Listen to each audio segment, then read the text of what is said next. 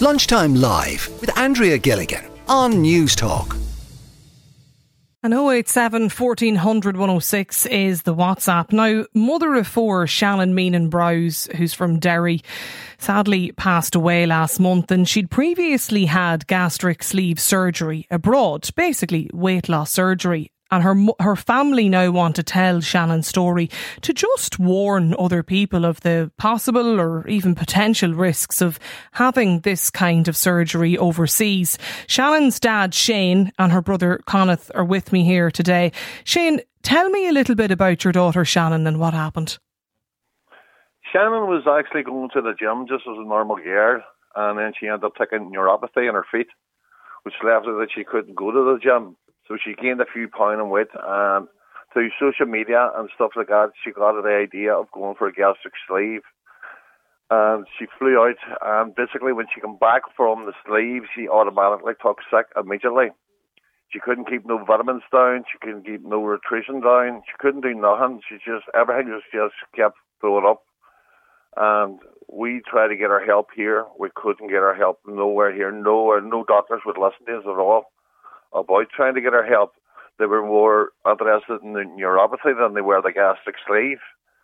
So as time went on, Shannon got sicker and sicker. She was actually her teeth actually rotted in her head with the acid from the vomit that was coming up her mouth all the time. And no matter who we asked, eventually we got her in and they gave her a bag of fluid and sent her on her way again. That was all they done. And they told us that Shannon was in starvation mode but they still didn't do nothing about it. So eventually, then they came near the end, and Shannon was in that much pain. We phoned an ambulance, and they took her to Altnagelvin Hospital, where she went in for emergency surgery, where they drained six litres of fluid out of her stomach. Basically, what happened, Shannon had no uh, gallbladder, and she wasn't made aware of it. while she was taking painkillers for her neuropathy. It was actually hitting her liver also. So they put Shannon in on life support. Shannon was on life support then for five weeks. And then her organs started to shut down. They put her on kidney dialysis machines and uh, medication to keep her heart going. So we get the phone call. They come over and the kidney dialysis machine and all was all turned off at that time. And they basically told us that there was nothing they could do for Shannon. Shannon was dying. And Shannon passed away at six minutes past nine the same night. She died peacefully, just in ICU unit in Altnagelvin. There's no aftercare at all out there for anybody who is going for gastric sleeves, and that goes for fellas and girls. They don't realise the dangers that they look before they jump because as soon as they jump, there's no help here for them once they come back from Turkey or wherever they get it done. There's it, no no aftercare help for them at all. Did Shannon have her surgery in Turkey? Shannon had her, her operation in Turkey and everything that she signed in Turkey was in Turkey. She didn't understand anything. And she phoned over crying to us that night and saying she was getting very badly treated in the hospital at night time, that the staff couldn't speak no English and wouldn't take them on, wouldn't give them no painkillers and stuff like that. And she couldn't wait to get back home. Shannon thought she was getting back home here to get some sort of help here.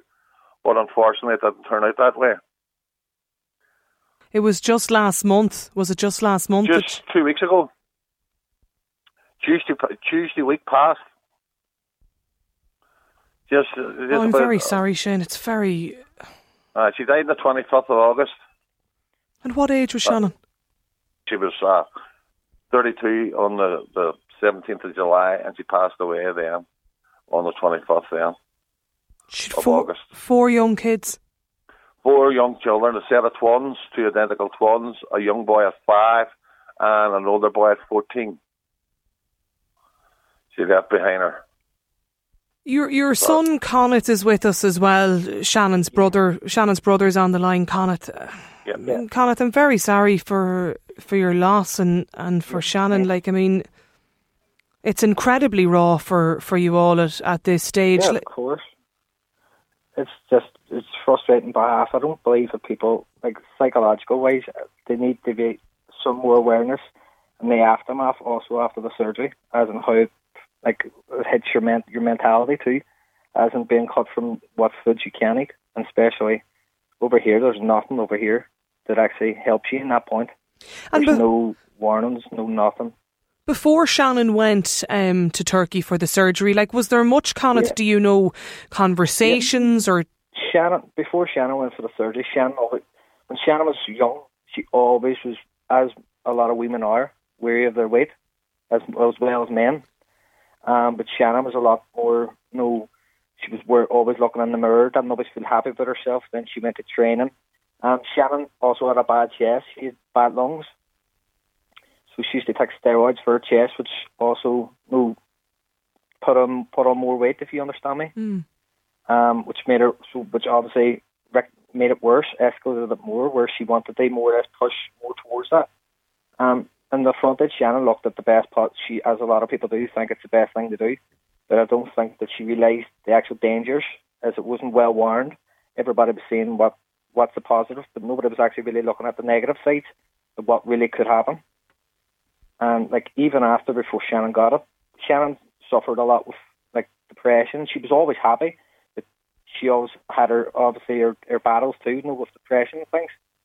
Um, but she was always bubbly, happy. Straight after the surgery, she just she was like a completely different person. She just wasn't happy, wouldn't go outside, and especially then she started. I remember telling like me and my mommy, like she used to like think that her, like in her mentality she believed that even the smell of food or even tasted it, tasted like a perfume, no, like a different flavour. yeah. Like her taste buds was completely gone.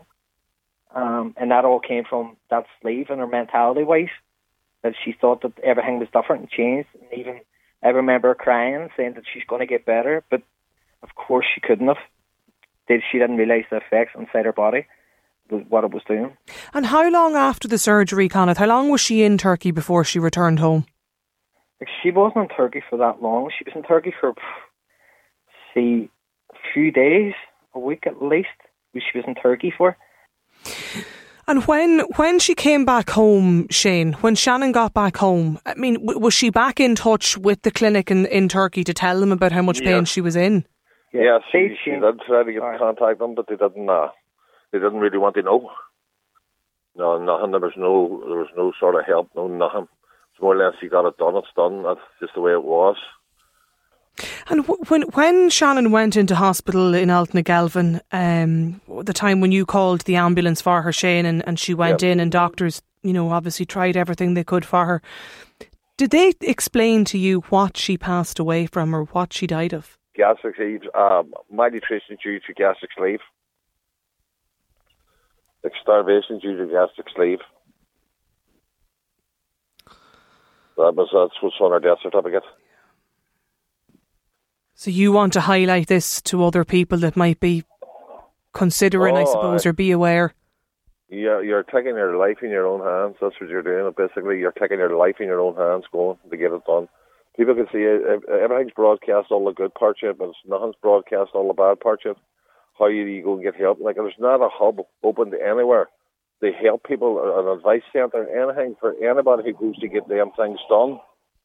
Basically, what it is here is, is you go for it, you went for it yourself, you done the damage, you love it.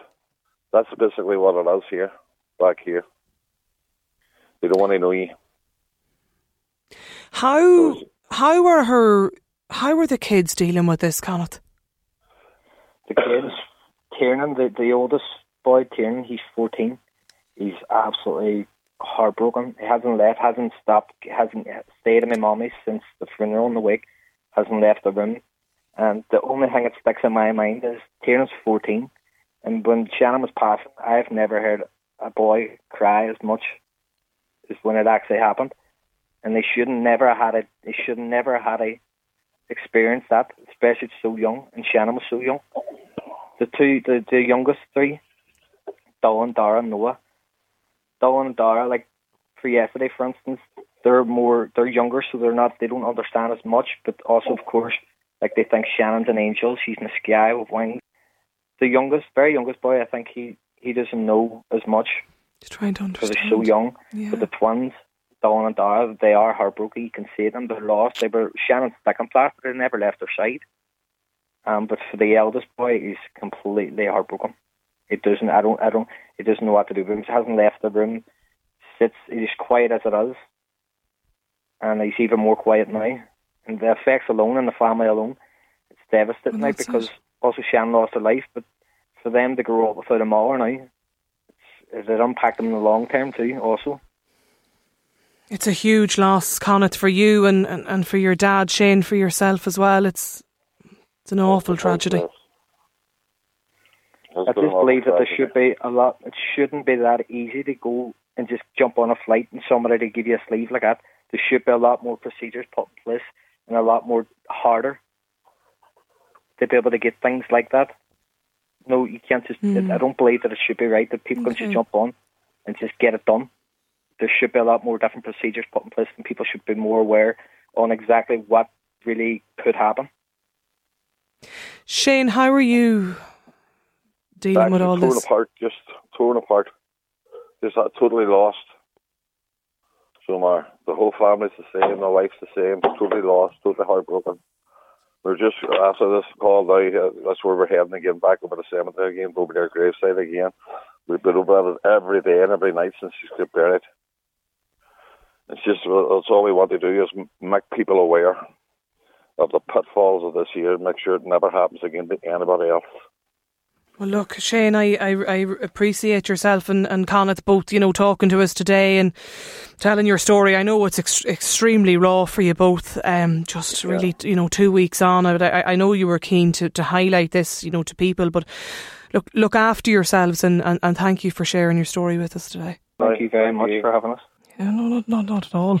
I know there were, was it only last month maybe here? Um, there was a group of doctors or medics. They were looking basically for a creation of a registry, like a national register of patients who had undergone weight loss surgery abroad. So I suppose we'll wait and see if that, uh, if that does come into effect.